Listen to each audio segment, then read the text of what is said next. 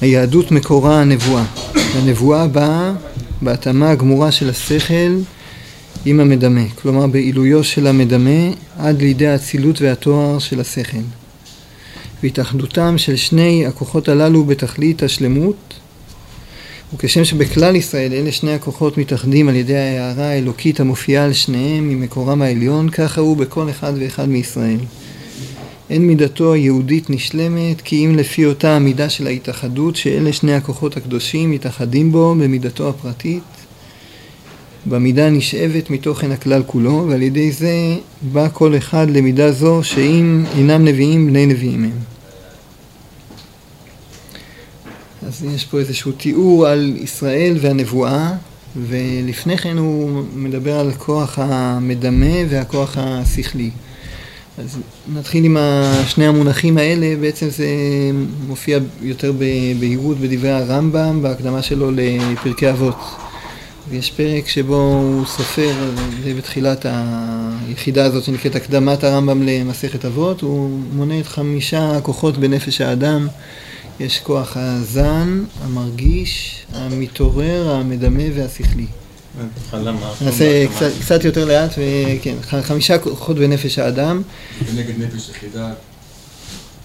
אה, יכול להיות שיש איזה קשר מסוים, אבל אה, בכל אופן אלה חמישה כוחות בנפש האדם, הזן, המרגיש, המתעורר, המדמה והשכלי.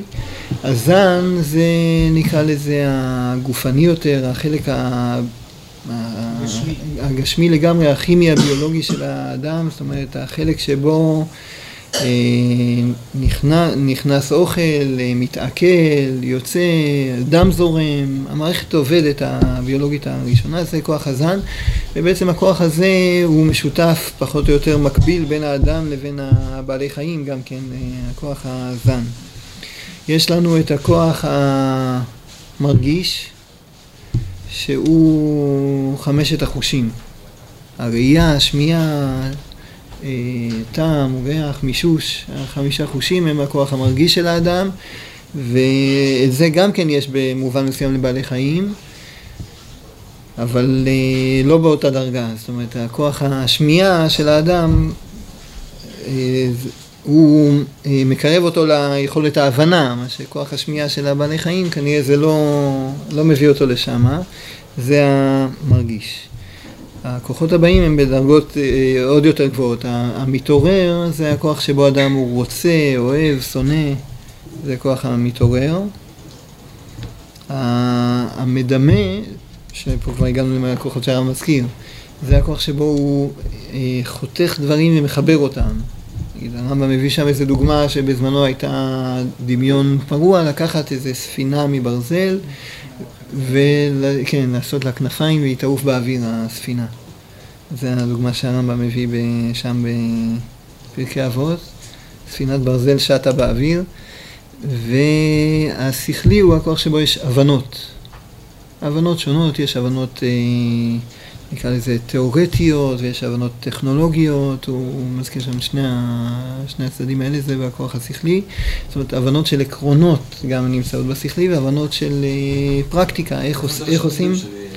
פרקי אבות, אה, הקדמה של הרמב"ם, אה, אחד הפרקים הראשונים, אולי א' או ב', אה, אחד משני הפרקים הראשונים נדמה לי. הקדמה של הרמב"ם לפרקי אבות נקראת גם שמונה פרקים לרמב"ם, כי הם שמונה פרקים של הקדמה. אז עכשיו אם אנחנו מגיעים לפה, היהדות מקורה הנבואה, והנבואה באה בהתאמה הגמורה של השכל עם המדמה.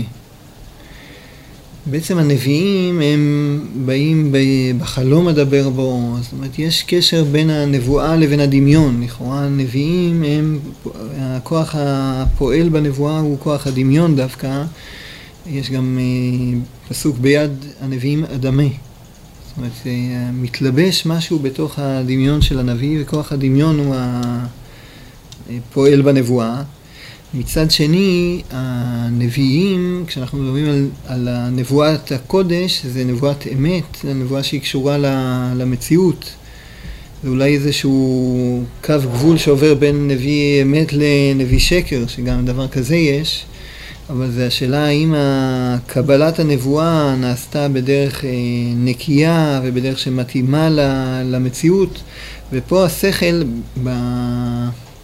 בסדר הרגיל של האדם, אדם בונה איזשהו דמיון, והוא נותן לשכל לבחון האם הדמיון הזה, אחד משלוש, הרמב"ם כותב את החשבון הזה שם, האם הדמיון הזה הוא אפשרי, מחויב או בלתי אפשרי. זאת אומרת, זה, הדמיון מצייר איזשהו ציור, ובא הכוח השכלי ובוחן את, ה, את הדמיון לאיזה מחלקה משלוש מחלקות האלה הוא שייך. הוא שייך למחלקה, למחלקה הזאת של הדברים שבטוח יש, לדברים שבטוח אין, או לדברים שיכול להיות שיש, יכול להיות שאין. את זה הכוח השכלי עושה על הכוח המדמה. הנביאים יש בהם משהו אה, מובנה ככה של אה, התאמת השכלי עם המדמה, אה, ידבר דברי אמת. הנביא יש אה, דברי איתו ידבר דברי אמת. זאת אומרת הוא אומר אה, דברים שהם מה שנמצא בעולם, בעולם ה... הממשי ובעולם העליון שמתגלה בתוך העולם הממשי. אז בתוך זה הנבואה בכלל זה הכוח המייחד את ישראל. הנבואה בכלל במובן הזה שגם התורה היא שיא בנבואה. משה, רבן של כל הנביאים, הוא מקבל את התורה בנבואה. יש אה, הבדל דרגה בין נבואת משה לבין הנבואה של שאר הנביאים. אבל הכלי הזה שמיוחד לישראל זה נבואה. זה המילים הראשונות פה, היהדות מקורה הנבואה, מה שיצר אותנו כ- כעם, גיבש אותנו מסביב לחיים מסוג אחד, זה התקשורת עם אלוקים במובן הזה של לקבל מהשם. לקבל מהשם את, ה, את ההערה, את הכיוון, את הידע, את ה, מי אנחנו, מה אנחנו, מה העולם, מה צריכים לעשות פה. פה בא הצינור הזה של הנבואה ונתן לנו אה, את הבנת העולם, הבנת החיים, תפקיד החיים, את כל זה היהדות קיבלה מהנבואה, משה קיבל תורה מסיני. התורה מסיני היא, היא צינור, זה צינור של שפע, של אה, הערה. ובנקודה של מעמד הר סיני זה לא משה לבד, אלא משה וכל ישראל. הם, הם שותפים, שותפ, שותפים לנבואה, חווים יחד עם, עם אה, משה רבנו את קבלת השפע הזה של הנבואה. אפשר לשאול משהו לגבי נבואה. לגבי אה, נביא שקר, האם יכול להיות מצב שנביא שקר לא ידע שהוא נביא שקר? צריך להיות אולי בעולמות שלהם, כן רואים שיש מציאות כזאת שהיא כל כך מעובבת שיכול, זה נראה לנו, יש נביאי אמת הם הצדיקים ויש נביאי שקר הם הרשעים, אבל זה נראה בתוך, ה, בתוך הדברים בכמה מציאויות בנביא שזה, יש איזה ניסיון כזה שיכול להיות לנביא אמת להגיד נבואת שקר. זאת אומרת, זה לא שיש לך את הקבוצה של הצדיקים המוחזקים, הם, לא יבוא להם לעולם אה, ניסיון של נבואת שקר. או כוח במשה או לא קשור? ש?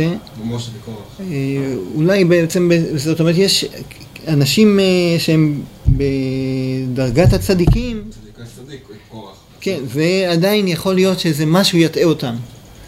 יש איזה רוח שיכולה להטעות אותם, אבל זה, נדמה לי שהניסיונות האלה הם למי שבדרגות ההם. זאת אומרת, ה, ה, יש אה, רוח שקר ביד הנביאים, זאת אומרת, היה כנראה גם ניסיון כזה של לעמוד בפני הניסיון, העובדה שהתורה מזהירה את הנביאים לא לנבא נבואת שקר כמצוות לא, לא תעשה. זאת אומרת, יש איזה ניסיון כזה ל, ל, לטעות ברוח רעה של נבואת שקר. זאת אומרת שצריך בעצם איזשהו גם, זאת אומרת לא מספיק העניין של הכוח של המדמה, צריך גם את הכוח השכלי שיברר מה מהדמיונות הוא נכון ומה אולי לא כל כך מדויק, ורק אז להגיד. אם זה כלי העבודה של הנביא, כן, האמת שאנחנו פה באים באמת למשפט הבא, הנבואה באה בהתאמה הגמורה של השכל עם המדמה. כלומר בעילויו של המדמה עד לידי האצילות והתואר של השכל ובהתאחדותם של שני הכוחות הללו בתכלית השלמות. זה אצל הנביאים. הייתי רוצה להעלות פה עוד, להזכיר את הכוח השלישי שהרב לא מזכיר פה וזה כוח המתעורר ויכול להיות שיש משהו בתיקון הרצון, תיקון הלב שהוא מכשיר לפעמים אפילו יותר משמעותי מתיקון השכל. זאת אומרת, כשה, כשהלב הוא מכוון, נקי, טהור, ופונה ל, פונה אל האמת, פונה אל הקרבת אלוקים הצרופה, זה כלי הגנה במובן מסוים אולי יותר משמעותי מאשר הכלי הבירור השכלי. כי ה... השכל, אם נקרא לזה, כשהוא, ככל שהוא ישר, הוא יותר שמור, אבל אחד מכלי השמירת היושר שבו זה תואר הלב. זה מה שאמרת תניא וגם מבעל שם טוב. תיקון הלב. ש- ש- תיקון הלב הוא הכשרה, הכשרה כוללת.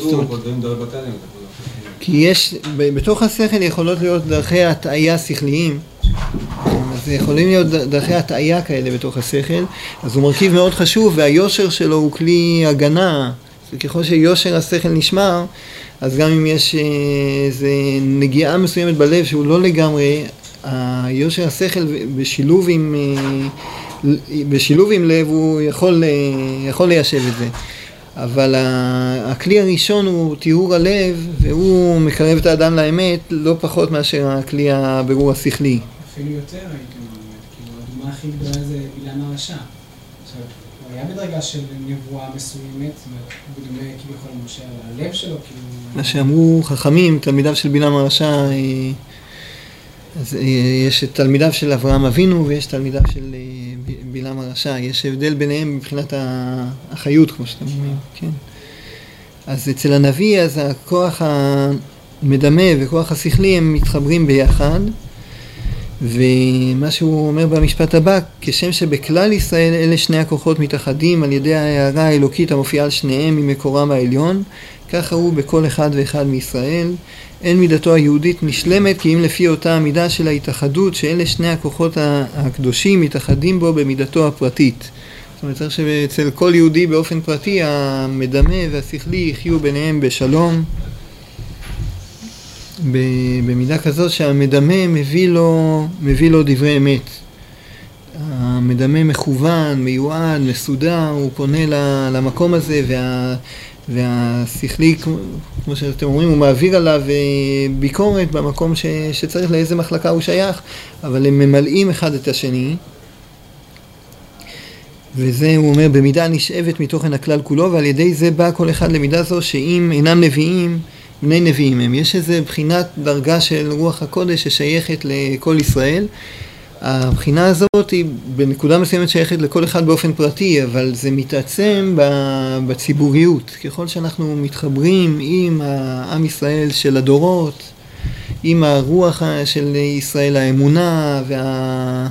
והמסורת והמערכת של כלל ישראל של כל הדורות ביחד, לקבל את החוכמה של הדור של אה, הנביאים ותנאים והאמוראים והראשונים, לקבל את השפע של הערת כל ישראל יחד, אז לכן מתנוצץ בישראל גם כן המושג הזה של אם אינם נביאים בני נביאים הם. זה אחד ה... המשפטים שמוזכרים, אם ישראל עושים משהו, כנראה דרך השם מאירה בתוך, ה... בתוך המרחב הזה. זה, זה דבר שהוא דורש כמובן את הזהירות שלו, כי בתוך ישראל יש לנו גם עיניים ולב ומוח, זאת אומרת יש עיני העדה, יש את ה- לב ישראל, זאת אומרת צריכים להיות כן אה, רואים בנקודה הזאת של ישראל, בנקודת הקדושה שבהם. שאנחנו נדבקים ב- בישראל בעצמיות ולא בכל אה, לבוש מה- משהו שמתלבש באיזה זמן, באיזה, באיזה מקום, באיזה דור. ככל שזה יותר חיצוני לישראליות זה פחות העצמיות של ישראל. אבל ה- הרוח העצמית של יהדות, של ישראל, היא נמצאת במקום של קודש, במקום של אה, עליונות, אם אינם נביאים, בני נביאים הם. ואז ההערה האלוקית הזאת היא בעצם מאירה בכלל ישראל לדורותיו בנבואה שנכתבה לדורות שנמסרה ומאירה בכל אחד ואחד מישראל ומאירה בתוכן הכלל. בנקודה הזאת של להידבק בכלל ישראל אז זה ככל שזה יותר בפנימיות כלל ישראל ולא בחיצוניות של כלל ישראל, שם יותר הדבקות היא בנקודת הנשמה, בנקודת הטוהר והקודש ולזה צריך איזה עין מיוחדת שהיא רואה בישראל את הפנימיות שבה, את הפנימיות שבישראל כעם, את הפנימיות שבכל יחיד מישראל. זה סדר ההידבקות בכלל ישראל, הוא חייב לעבור למקום הזה. הזכרתם את התניא, אז יש את המקום שבו הוא אומר שככל שהנשמה יותר יקרה והגוף יותר טפל, ככה אהבת ישראל יותר uh, מתעצמת. כשהיהודי הוא יותר uh, עושה את uh, נש, נשמתו עיקר וגופו תפלה, אז נעשית התאחדות של uh, כלל ישראל. גם יש uh, מקום שהרב כותב על כלל ישראל, כשבאים לראות את uh, עם ישראל מצד הפנימיות, שמה על זה אנחנו אומרים מה שאמר ה... שיר השירים, כולך יפה רעייתי ומומן בך, או כפלח הרימון רקתך, אפילו רקנים שבך מלאים מצוות כרימון. הרעיון הזה על, ה, על הרימון, אפילו רקנים שבך מלאים מצוות כרימון, זה כמו, תסתכל על הישראל, אבל צריך להיות לפעמים מבחינת אה, רבי מאיר, שתוכו אכל וקליפתו זרק, זאת אומרת, תסתכל על הישראל בתוכיות שבו. יש איזו הדגשה, נדמה לי שה... הרב צבי יהודה היה אומר על המלאים מצוות כרימון, הרימון זה באמת המלאים מצוות כמו שהרימון מלא גרעינים, זה לכאורה המשל פה. הרימון, כל הרימון זה גרעינים, זה לא כמו הגרעינים של אה, תפוז או תפוח, זה הפרי זה גרעינים. אז כשאתה אומר מלאים מצוות כרימון, הם בעצם העצמיות שלהם מסוג של מצוות. אבל כדי שיהיה את המבט הזה צריך את ה... תעצומת לב כפלח הרימון רקתך, אפילו רקנים שבך מלאים מצוות כרימון, זה כשתראה את היהודי, תשים לב למצוות שלו, תראה את, ה, את המעלות, באיזה דברים הוא חזק, באיזה מצוות הוא דבוק, באיזה נקודות אמונה הוא דבוק. זה הכלי של לראות את הישראל במובן העליון שבהם, ובמובן הזה אז אם אינם נביאים, בני נביאים הם. במובנים האלה הדבקות בכלל ישראל היא מרוממת את האדם ו... מקשרת אותו למקום של נקודת הקרבת אלוקים העצמית, שהקדוש ברוך הוא מאיר לעולם באור של נבואה, באור של חיבור השכל וה, והדמיון.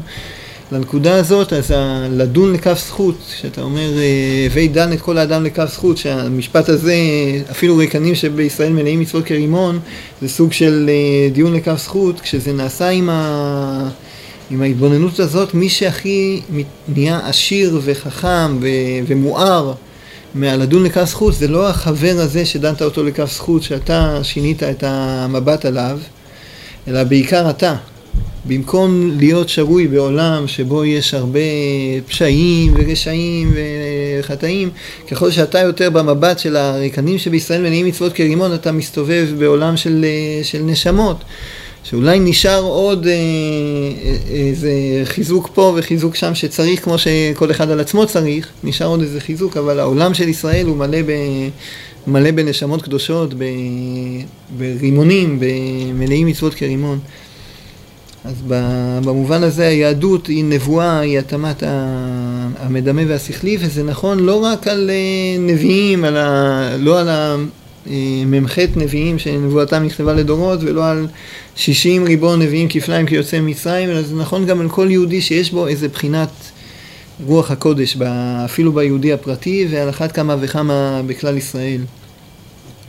אז כשיש את התפילה הזאת של אה, רוח קודשך אל תיקח ממני, יש בה איזשהו מובן, לכל יהודי יש לו איזה בחינת רוח הקודש שלו. יש רוח הקודש שלו הפרטית ויש רוח הקודש שלו הציבורית.